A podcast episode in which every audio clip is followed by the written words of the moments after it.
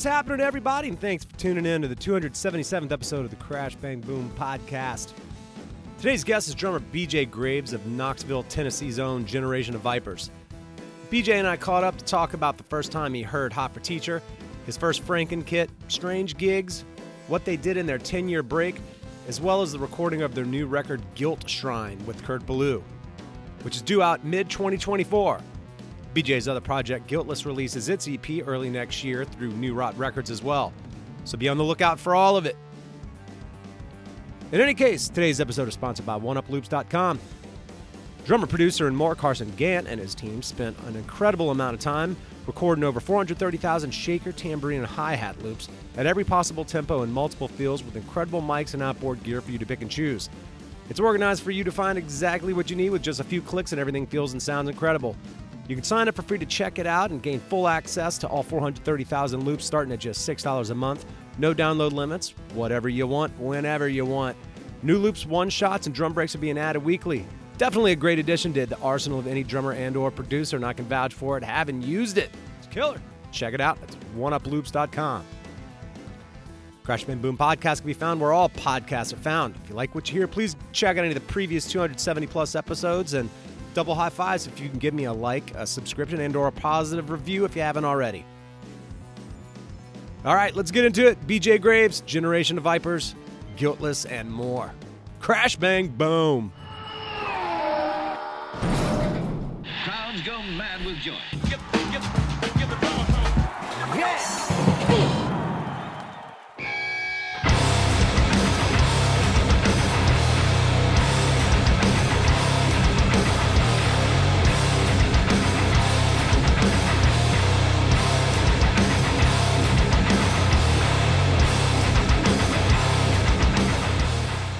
right, BJ Graves, Generation of Vipers. What's up, dude? How you making out, man?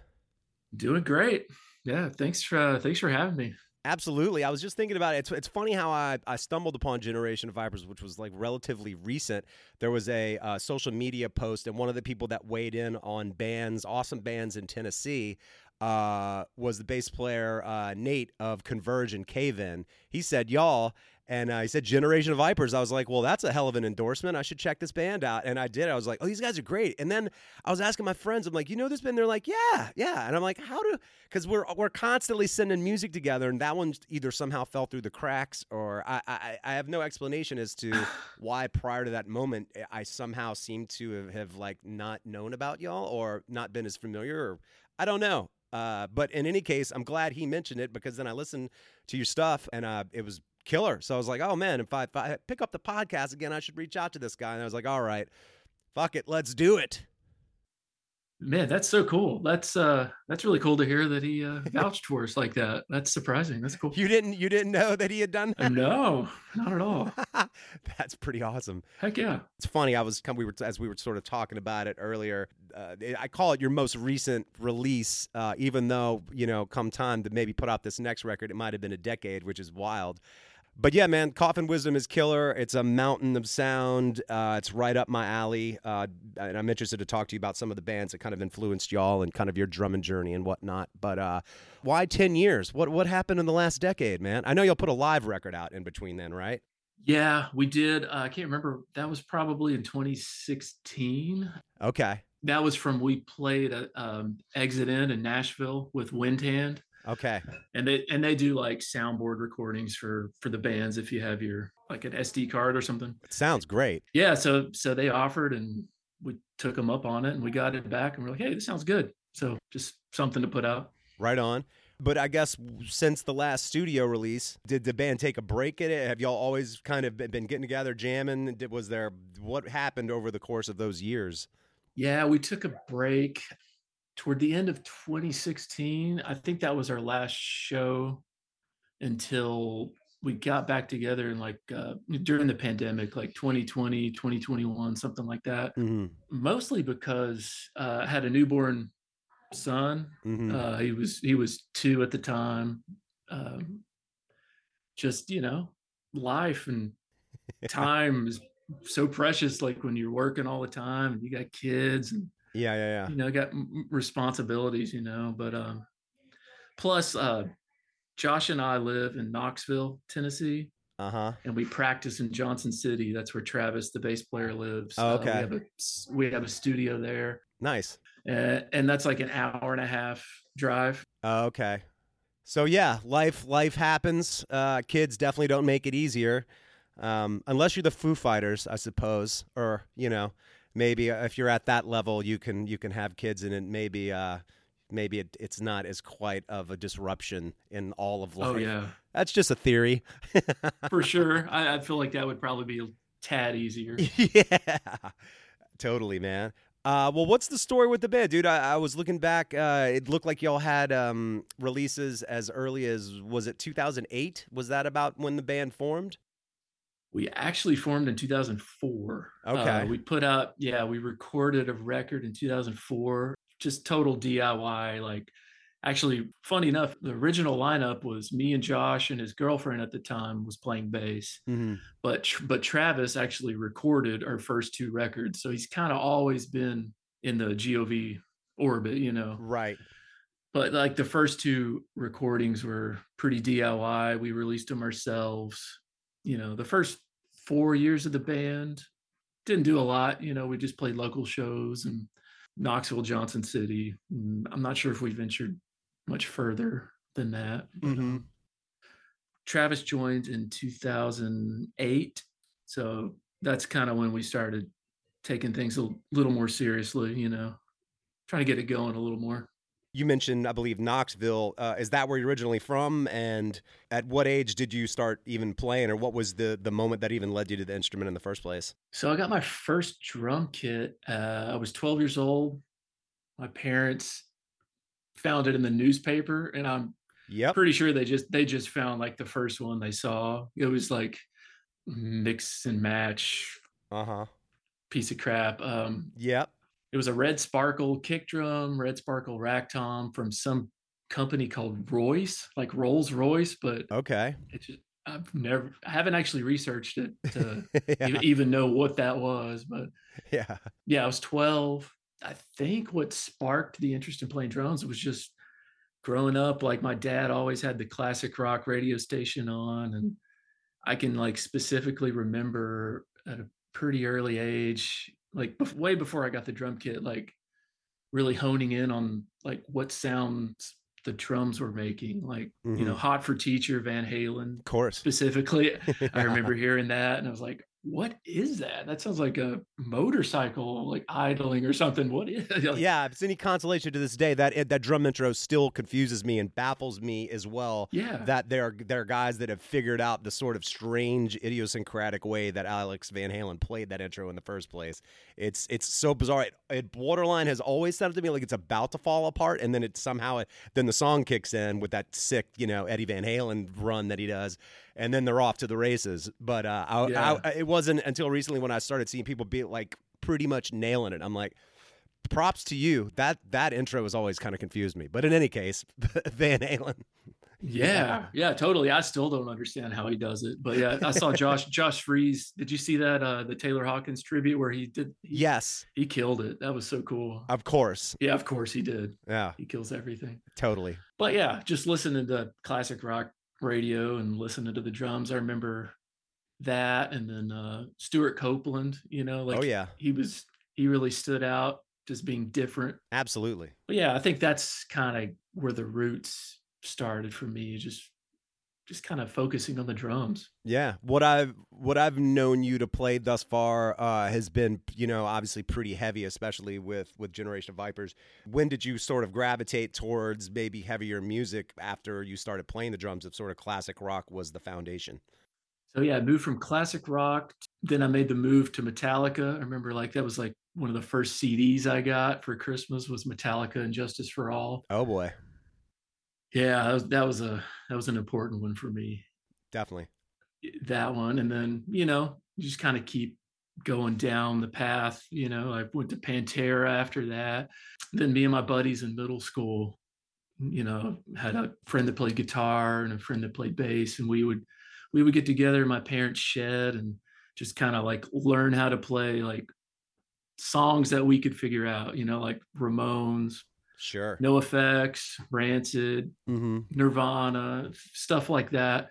That you know we could kind of manage at our at our at our skill level at the time Yeah. and it was super god it was super fun like those days just were so formative and just igniting that passion for for music for me and yeah i, st- I still feel that way when we get together with josh and travis like you know jamming just trying to come up with stuff like it's just so fun props to all of the parents out there that have endured the the teenager angst and seemingly like playing your instrument as if it's falling down a flight of stairs.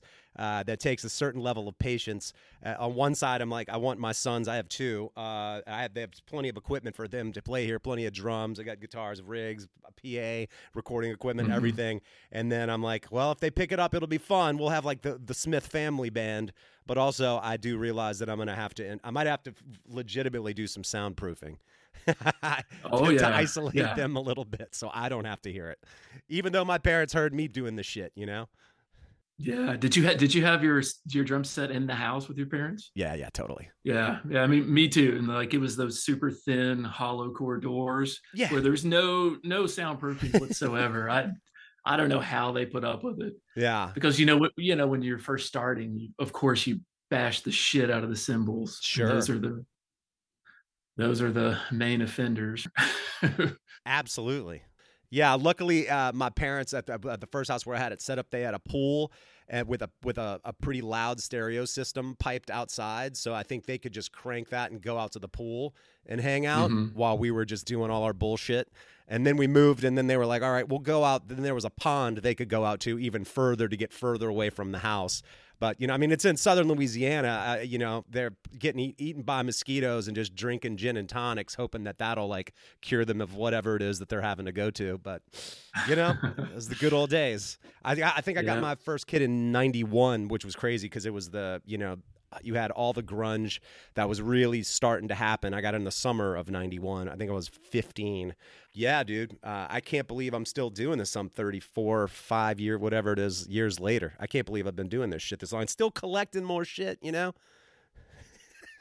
that's great yeah man me too i i i'm I, i'm trying not to collect too much because I, I don't have a lot of space for it but Yeah. it's very very very tempting Yeah, I tell you what, we have space because we're out here in the country now. Now that we moved to Georgia, and we've we've got this whole section of that house downstairs, and yeah, man, it just kind of keeps coming in the mail, man. I'm like, oh boy, I've gotten to the point. I'm, I just kind of hope that I can time it to where when the wife leaves, I can just get everything, break the boxes down, throw them outside, have the shit set up, and then she, maybe she won't even know that I got it recently. yeah like nothing ever happened Yeah. smart yeah, that's that's the goal anyway.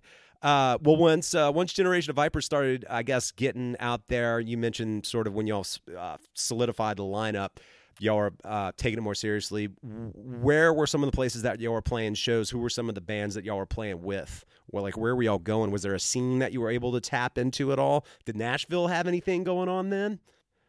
For what y'all were doing? They did a little bit, but mostly for us, like we kind of stuck to Knoxville and Johnson City. That that's kind of our home base. Okay. Uh, Johnson Johnson City has a, a great venue called the Hideaway, Mm-hmm. and they've like been supportive, like mega supportive of us since the beginning. Like we play there so much, pro- probably too much. yeah. But it's just like just a great like little little club up there that everybody hits, you know. Nice. And then the Knoxville has the pilot light that we've played a lot. It hasn't been like a an enormous scene in Mhm. this area for heavy music for whatever reason, but Yeah. Managed to make it work. we've tried to, yeah. Gotcha. With with Coffin Wisdom, when I first heard it, I was like, this kind of sounds like a Kurt Ballou production. Was he involved in that at all, or no? No, not that one actually. Um tr- actually Travis recorded that one at our studio. It sounds great. He must be a fan, as am I, because I was like, this could almost be a Kurt Ballou production. So that's interesting. Okay. Yeah, he's got a great ear, man. He recorded that and then uh, Andrew Schneider mixed it. Oh, well, that's why. I've interviewed Andrew So. Schneider. I love Andrew Okay. Schneider. Okay. Yeah, yeah, us too. Okay, I didn't realize that he did that. That also makes sense. Um, God, I love Andrew's mix. There's so many records. Same with Kurt Ballou, and I mean that segues into as well uh, this new record that y'all have recorded, of which I was lucky enough to hear a little bit of, get some sampling of, and it does sound it it sounds badass, man. Oh, cool. Thank you. Yeah, we're we're very very happy. Well, when did y'all, uh, I guess, decide to work with him? And uh, tell me a little bit about the logistics of of getting out there and working with him. Did y'all go to God City and work with him there? Yeah, we did. Really? Yeah, it was back in March. Yeah, we just booked a week and went up there, and it was super comfortable. We actually we recorded uh, not Coffin Wisdom, but the record before that, Howl and Filth. We recorded with him up there as well. Oh, nice. Okay and um, but this time it was a lot more comfortable. Um, he has a band apartment above the studio now. Nice. Whereas uh, the first time we were there, he actually lived above the studio. So, ah. um, but it, it was super nice, like just being in the building. You know, wake up in the morning and just walking downstairs and starting your day. Yeah. Super nice, super comfortable. Um, he was great to work with. Of course, he gets ridiculous sounds. I mean, that's why we went there. right. Did y'all fly out there? Because I'm just curious, y'all have such a specific tonality across the instruments. I feel like it would almost benefit you to play all your own specific instruments. But then again, if you were going to go to a guy's studio where that wasn't the case, I would think Kurt Ballou's studio would be a great place to do that. No shortage of gear, clearly, you know? Yeah. Oh, yeah. He's definitely got that covered. Yeah. Josh and Travis drove up because they wanted to, you know, bring their guitars and yeah, a couple head, a couple heads. And, yeah. But I I flew because I've I just brought my cymbals and a snare drum. Nice. And um, you know my my bass drum pedal, and then I just used all the drums he had up there, which were Ludwig Classic Maples, which is what I use right now anyway. So awesome. It was perfect. What snare did you bring with you? A Black Beauty? it's kind it's like the DW Black Beauty. It's the collector series Black Nickel over Brass. I have a an older other company that did their version of it as well. So I don't have a Black Beauty in but in theory I kind of do. so I know I know what you're saying. yeah. Yeah, I, that's what I tell myself too. I love that drum. I use it for everything. I just I just I constantly Did you end up using that snare drum on the recording as well? Yeah, for the whole record. Yeah. Sick. Yeah. So that's all your cymbals, snare, and then you just he just did. Was it a Frankenstein kit? I've talked to some, uh, a good bit of guys up there that have done have total Frankenstein mismatch kits where that's just individual drum sound killer, and that becomes the kit. Did you? Was that the case with you as well? That was the case. That's funny. So the toms were Ludwig Classic Maple, twelve and sixteen, and then the kick drum we used was um, an old Tama Superstar. It was like a 1981, and I think it may have been Birch. They're Birch. That's what I have. I have a whole kit of that. They call them, I think, Super Maple or something like that, which is ironic because it's uh, the stain makes it look slightly maple, maple, but those are Japanese birch drums. Okay, yeah. yeah. So that was that was the bass drum. I think it was a 14 by 24. Yep. It just sounded sounded great, so we just went with that. That's awesome, man. How many songs y'all record up there? Uh, we did six, and um, we recorded uh, an, an interlude track at our studio. So there'll be there'll be seven tracks total on this. Nice. Uh, so seven total tracks. What's the runtime? Because I know y'all have cranked out some pretty long jams at times. Yeah, we're trying to yeah we're trying to cut the fat a little bit with well we kind of started that with coffin wisdom you know trying to make it a little more concise and mm-hmm. kind of hard, harder hitting but um yeah it's probably going to be around 36 37 minutes something like that right on. Which i feel like feel like's a good length. Hell yeah. Like, i mean I, I, don't know about you but like that's kind of the sweet spot for me if i'm listening to a whole record. Like yes. if it's if it's like 60 70 minutes it's not that i lose interest but i'm just like okay. Even i was gonna say like there's yes's fragile record but i doubt it's even 40 minutes. It has some long songs on it but uh, I'm just thinking of sort of epic quote unquote records. There aren't many that are over an hour that I would listen to. It's just hard to to fill an hour regardless. Uh, but I mean, maybe if I'm on a long road trip, yeah, that's possibly when that'll that'll start to seep in. I took a road trip with my buddy in Utah. I don't remember if I talked about it on previous episodes or not. And I was like, let's do all the Metallica records up to the Black album. We had four hours there, and then we were driving around a lot, like go exploring out in slot canyons out in the desert and like getting lost and shit. And then we had a good four and a half hours uh, drive back. So yeah, we did we did kill them all. I think the one rule was once we get to and Justice for All uh, or the Black Album, we had a song or two each that we could vote to pass if we wanted to do that. But uh, but as Mhm. far as as Kill 'Em All, Ride the Light, and Master of Puppets, we listened to those three in their entirety back to back, and then we got to And Justice for All, rocked that, and then rocked some of the Black Album. We are like, holy shit, man, you know. It was it was awesome. Every now and again, if if you've got a more, or, or if you're by yourself, or especially if you got somebody else who's like willing to withstand uh, the onslaught of many albums from the same artist, all in their entirety, it it's fun. But then again, it's all about the timing of just like just driving. Yeah, totally, totally. Oh my God. Well, again, I love it that y'all worked with Kurt. Uh, it, it is something that I've said before where with uh, Kurt Ballou's Records, I feel like he might have produced the most that are from any producer in my record collection. You know, whether it's hmm from Converge to All Pigs Must Die, Trap Them, or Darkest Hour, or like the Young Widows record, which I didn't even realize that I was like, this record sounds great. I wonder who did this, and then it was Kurt. You know, Mhm. uh, and, and then just at Baptist, so many of those bands. I've got so many records, so I love it that y'all worked with them. That's killer, man. Like, is there any projected release date for the record? Well, we're still kind of tying up some loose ends, like finishing up the artwork and things like that. Yep. And I'm not not. It's been a while since we put anything out, so I'm not sure how fast the turnaround is these days. But yeah, for, from from what I hear, you know, it's usually about six months after you turn everything in before you could, Right. you know, re- realistically expect it to be released. So right. I'm really I'm really hoping for late spring, man. I I I I would hate to think that it's going to be any longer than that. Yeah, yeah, man. Are y'all planning to press some vinyl if possible? Yeah, yeah, that's hopefully in the cards. We're still talking about that, but I would like to think so.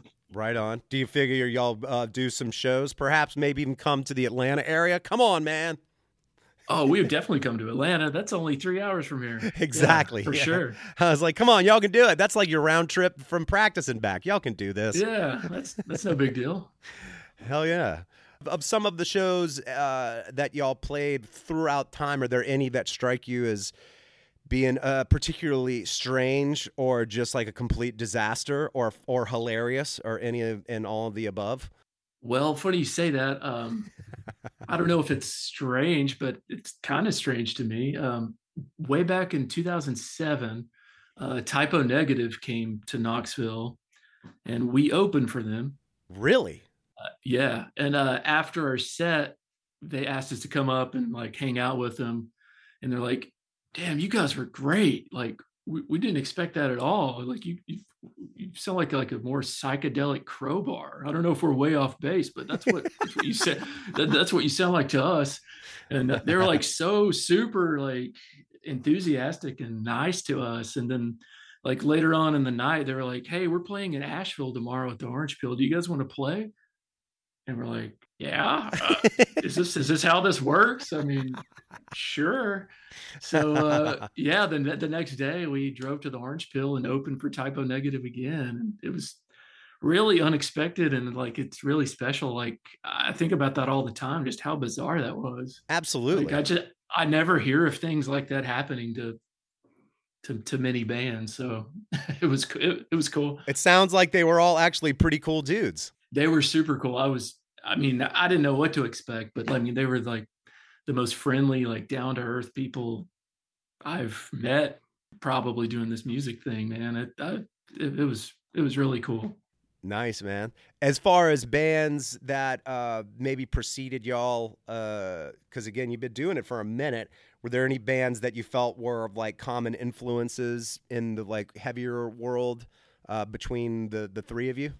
Yeah, I would probably say if I had to like boil it down early on, like we were way into neurosis and Sure. ISIS and things like that. The ISIS thing, I I heard a little bit, or I it, it, it- I can't say they all sound like them, but uh, there was it was in the spirit at times of ISIS. Like generally, you know, like a little bit slower tempos. I wouldn't say that it's doom. Mhm. It's heavy uh, and it's slower tempos without being what I would consider doom necessarily. So yeah, I, I, I could see the ISIS thing, man. That's cool. Mhm. Yeah, that and like you know, unsane and just Oh yeah, just just nasty like heavy um hard hitting like rhythmic bands i don't know like that's what we're going for is just we're, we're all three of us play drums or we have played drums in the past oh nice. yeah we just want really focus on like the rhythm and yeah just making sure there's a groove Of course, man.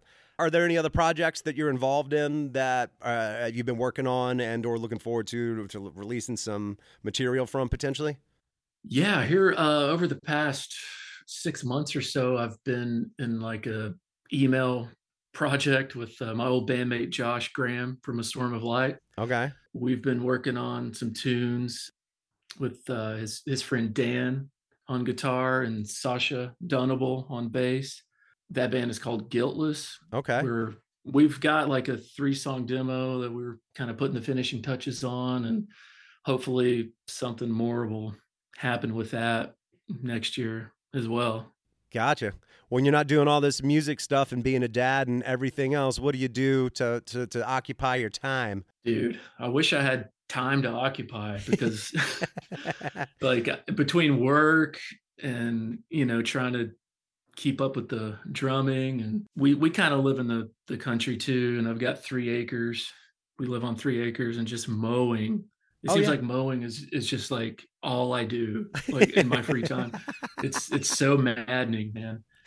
Uh, yeah. but if I did have a lot of free time, yeah. I don't even know. I don't even know what I would do. I would probably, Hypothetically, you're like you don't even know what to do with yourself. I- I wouldn't know what to do with myself. probably just play more drums. right on, man. Oh yeah. Well, sick, man. Uh, BJ, it was great talking to you, man. It's good to connect with you again. It's so funny the the like converge connection with Nate kind of lead me towards y'all, and then you telling me that y'all are working with Kurt. I was like, this is uh, a strange, strange sequence of events, but that's super cool. Yeah, totally. Yeah, that, that's cool to hear. Well, it's good talking to you, dude. Enjoy your night. Good talking to you, man. All right, you too.